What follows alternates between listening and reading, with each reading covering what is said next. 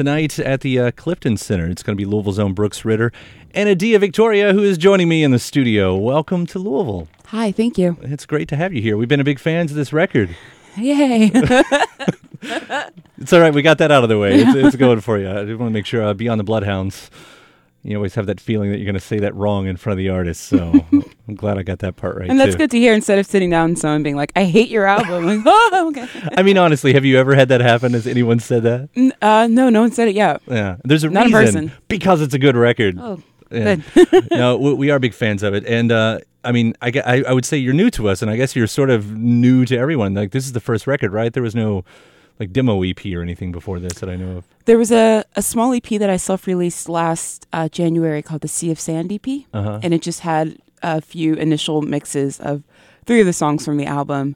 But that was my first foray into the music world. So I am brand new to most people I meet. Yeah, and and this ended up on a major, right? I mean, you're you're on Atlantic Record. Was it that EP that helped you sort of get to that point? Yeah, well, I think what happened more so than the EP was the the live show. I've been doing touring now for about two years straight, and one of their A and R uh, execs came out to our show in in DC. and She saw us play, and then literally like three weeks later, I had the first draft of a contract offer. That's amazing. I mean, I'm I'm sure you're aware of that, like the how rare that happens with a brand new artist who's just kind of getting started out there because you know i mean people you know fight for that and to just to have that moment it says so much uh, one again about the strength of your songs and two uh, what people have been you know saying when they see you live because those reviews aren't too bad Yeah, yeah. I mean, I mean, I'm definitely, I'm feeling very blessed. It's been a crazy year. My life has changed quite a bit, but I think I'm still trying to piece it all together, and it's kind of hard to get a perspective on it when you live in a van. Right. So, but no, everything's just kind of taken off at warp speed, and I, I'm fortunate that I work with an incredible team of people who really believe in my vision as an artist. yeah and, and how, I mean, how has that been for you then? For that to take off so quickly and almost, in, from what it sounds like, unexpectedly for you. I mean, is the transition been easy to this sort of life on the road thing, and you know, playing in front of strangers every night? And Um, well, I mean, it, I'd say it's more curious than easy or hard. Um, it's just a completely different lifestyle. Like, I guess everyone has an idea of what it will be like before you, until you actually do it.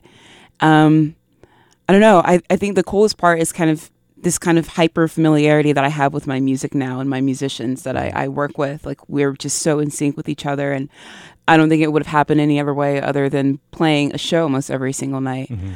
but I mean this this album has taken me places where I never thought that I would I would ever reach. Like I just got back from Reykjavik last week, and that's insane to me. right, But yeah, I mean I'm trying to adjust. I finally get a few months uh, to recollect and kind of digest everything that's happened to me in the past two years. So I'm gonna go home and start working on the second album. already. Yes. Well, I'm sure you got plenty to to, to write about. I got lots to talk about. lots know- of sound guys. I mean, that's one of the things because you know your album is so much. Uh, I mean, there is a there is a mood on it and a feeling, but a lot of it comes back to those lyrics. And and I guess I read that's sort of where you started. You started more as a, a poet than a songwriter. yes. Is that right? Yes. Like, wh- how where did that knack come from? How did you pick up sort of the uh, the talent of poetry? I think it was just something that I was born with. I've always been an avid reader. My grandmother put that into me as a child. Um, she took me to the library, and I would spend all my free time there. And I was rather shy as a kid. I, I didn't really talk much, so I was always involved in this like inner world of my of my own making. And books were a huge part of that. And so I guess it was just a natural progression to go from reading words and stories to, you know, wanting to create your own story and and that's where I felt empowered as a little girl was writing my life through these characters and poetry was a part of that as well. Yeah, and, and did you find it like any kind of a challenge to put that in song form? Like now you've got to have a chorus now or, or whatever. There's a hook or something. Because it's I, I don't know. It's it's always seemed like it is different. Like uh, poetry, you can get away with a bit more free form than it seems like what's essentially a pop song. Right. Yeah. I mean, I guess with music, I knew what I liked to listen to. I mm. knew what I thought sounded good. So that was kind of my my guide for music at the when I began playing the guitar when I was 21 I was listening to a lot of blues and so that was kind of my my guideline for what I wanted to sound like and what I wanted these stories to be like. But then I also loved artists like Fiona Apple and like Portishead, and you know I like the mood of of uh, their music, and that's kind of what I wanted to instill in mine was just like this heavy kind of moodiness. Mm-hmm. And it's there. It's drenched in it, and it's beautiful. It's a beautiful record. In fact, we should probably play a track right now. Let's. Uh, I know you. We've been playing "Stuck in the South" and "Dead Eyes" quite a bit, but you've just released a, a video for "Horrible Weather," right? Yes, I did. So what's what's the story uh, behind that one? Um, well, I wanted to just release a very simple kind of um, story about North Nashville, where my family lives, where I lived for the first six years in Nashville with my mom, and it's an area that's historically black. Uh, Fisk University is there, TSU, but it's um, it's going under a lot of like rapid uh, redevelopment and gentrification. And, and every time I come home, there's just new condos, and I was like, wait a minute, I need to preserve this. I need to commit this area to a project because it's going to be gone soon. Yeah. So I kind of want to just shine a light on North Nashville as I know it, Nashville as I experience it. Right. Yeah. And you can see the video online, um, or just on your website, all those places. Talking with Adia Victoria here on 91.9 WFPK's playing WFPK's Winter Wednesday tonight at the Clifton Center. We'll talk some more in just a few moments from the record Beyond the Bloodhounds. It's horrible weather on FPK. Midnight fell down on Kill Devil Hill. I ain't seen no sign of light for weeks. That's how it feels. Gray horrible weather. It ties me together to you. It ties me to you.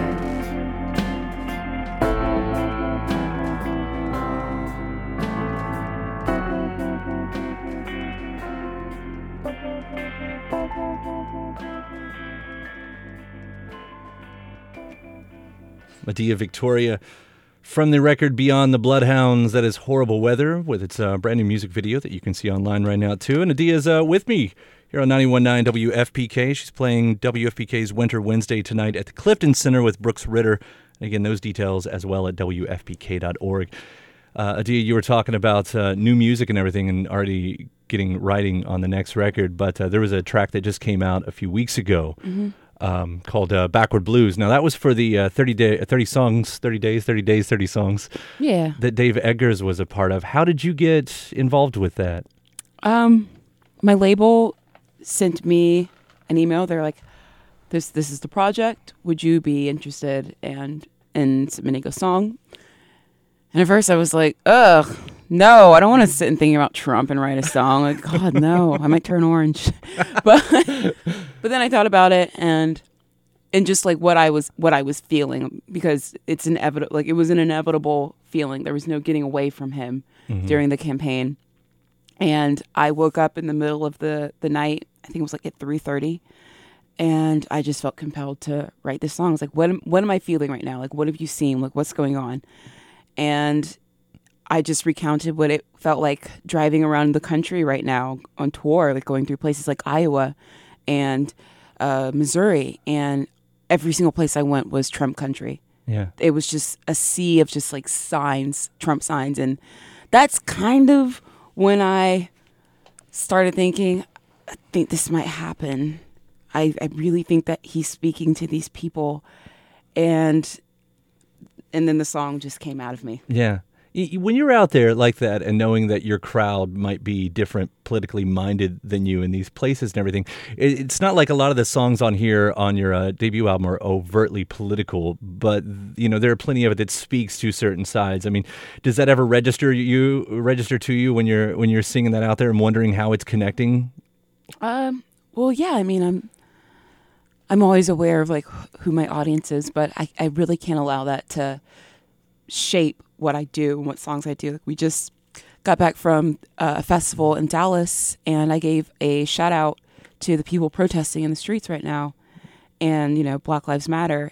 And we lost like half the people watching our show. They just walked They just out. wa- yeah, it was an outdoor festival, and they like shouted some things at me, and they just walked away, and I was just like, well. Don't forget to pick out one of my albums at the merch table. But yeah, I mean, it's it's it's definitely it runs over my mind, and I, I feel differently when I'm performing these songs. Like say, at home in the South than I do somewhere far away because these songs are mostly about the South, like my experiences growing up in the South. So sometimes it can kind of feel like you're telling on someone or like revealing like a deep family secret when I'm performing in the South with people that have like experiences because they're just like, yep, I know what you're talking about. Yeah. And you talked about these lyrics kind of being your story, in a sense, your diary. I mean, it's an open book. Mm-hmm. Like this is this is the, what my diary says, basically. Absolutely. You're putting that out there like that. I mean, that's yeah. vulnerable. I don't know the word I'm looking for. Yeah, I mean it's vulnerable, foolhardy. Uh, I don't know. I just because, like I mentioned, I I'd been so quiet as a kid and so inside of my own head, where I think it kind of isolated me. Where I was like, maybe there's no one else like me. Like maybe I'm some sort of freak that feels this way. But it wasn't until I went out into the road and I started playing these songs for a predominantly white crowd um, that I realized a lot of people feel this way and which led me to believe that the human experience like is very it's very i'll say specific and then we have all these things created by society that tell us how different we are and how disconnected we are but inherently i feel like human beings are very much connected to each other Right. yeah I'd like to hope so. I, uh, please Hope for the future, right? exactly Did have any of these, uh, you know, the intensity of any of these lyrics or songs change for you post election? You know, from what they might have meant beforehand and possibly how they feel afterwards. Have you noticed any of that?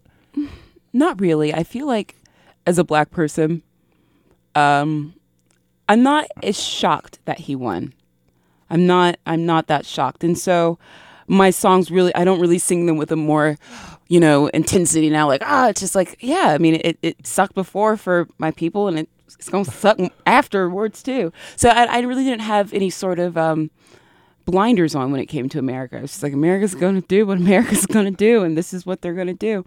So that's helped me in a way. I feel mm-hmm. like a lot of my white progressive friends are like going through an existential crisis because this is forcing them to walk back a lot of the things that they thought about their country, especially after we elected Obama. Mm-hmm. They're like, "Oh, well, that's that's it, racism solved." And it's just like, well, not really. So no, I mean, I feel like it. I still stand by my work pre and post Trump. Mm-hmm. It reminds me of the. Uh, I mean, it was just on the SNL. Did you see the SNL in the past Yeah. week? It's it's very much the opening skit right there laid out. Yeah, I, I I've definitely felt that, but and I think I'm probably the person in my family that's the most like progressive and maybe the most like hopeful. My my two big brothers, they were they were not shocked or appalled by any of this. You know, they were just like, you need to be careful with hitching your hopes onto national politics, and you know, there's work we can be doing locally, but you know, they they kind of had a, a good laugh. You know, election night, like, well, America, you did that. and I was just like, oh god. Talking with Adia Victoria here on 91.9 WFPK. Again, she's uh, in town tonight at the Clifton Center for the uh, WFPK Winter Wednesday with Brooks Ritter. Those details at WFPK.org. Um, so thank you. you. You look like you have one more thing on your mind, maybe. Oh no, just thinking about a nap. I didn't know if there was something uh, still to say there. Uh, get you a nap, and hopefully uh, you'll be refreshed and everything for tonight's show. We'll see you out there. Since we were talking about backwards blues, though, for the 30 days, 30 songs, I thought we'd uh, we'd end on that one. We'll Okay. play that one right here. So, uh, do you is this just going to be for this one? Do you see this making the next record? Is it going to be a holdover, or just a one-off? I think this is just a one-off. I think this is just a, a special moment uh, between me and my guitar and my cell phone recorder in the middle of the night, and Yeah. Yeah, that's for this. All right. Yeah. Well, that's where we played out. Adia, thank you so much for dropping by today. Cheers. It's 91.9 WFPK.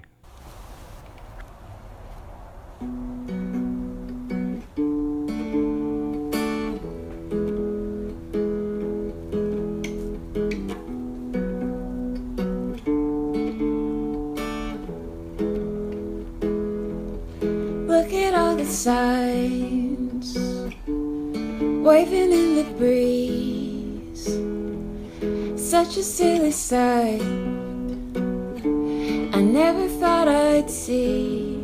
I feel it in the air, washing over me. And soon enough, the tide will drag us all to sea. Cause now we're dragged.